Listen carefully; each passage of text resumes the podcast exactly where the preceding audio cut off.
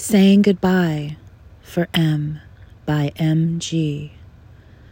The poems I wrote for you were a mirror in which I could imagine myself close to you. I kept waiting for the call that would come, asking me to be with you finally, that finally you would be well again and whole, and ask me to do something brave, to make a great mistake.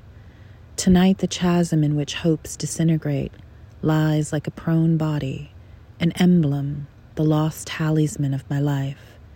And of course, there is so much I would want to say to you in this moment, this lost moment as we turn off the phones and turn away. But I will still remember how I stayed with you in the darkness, when everything in you pushed anyone away.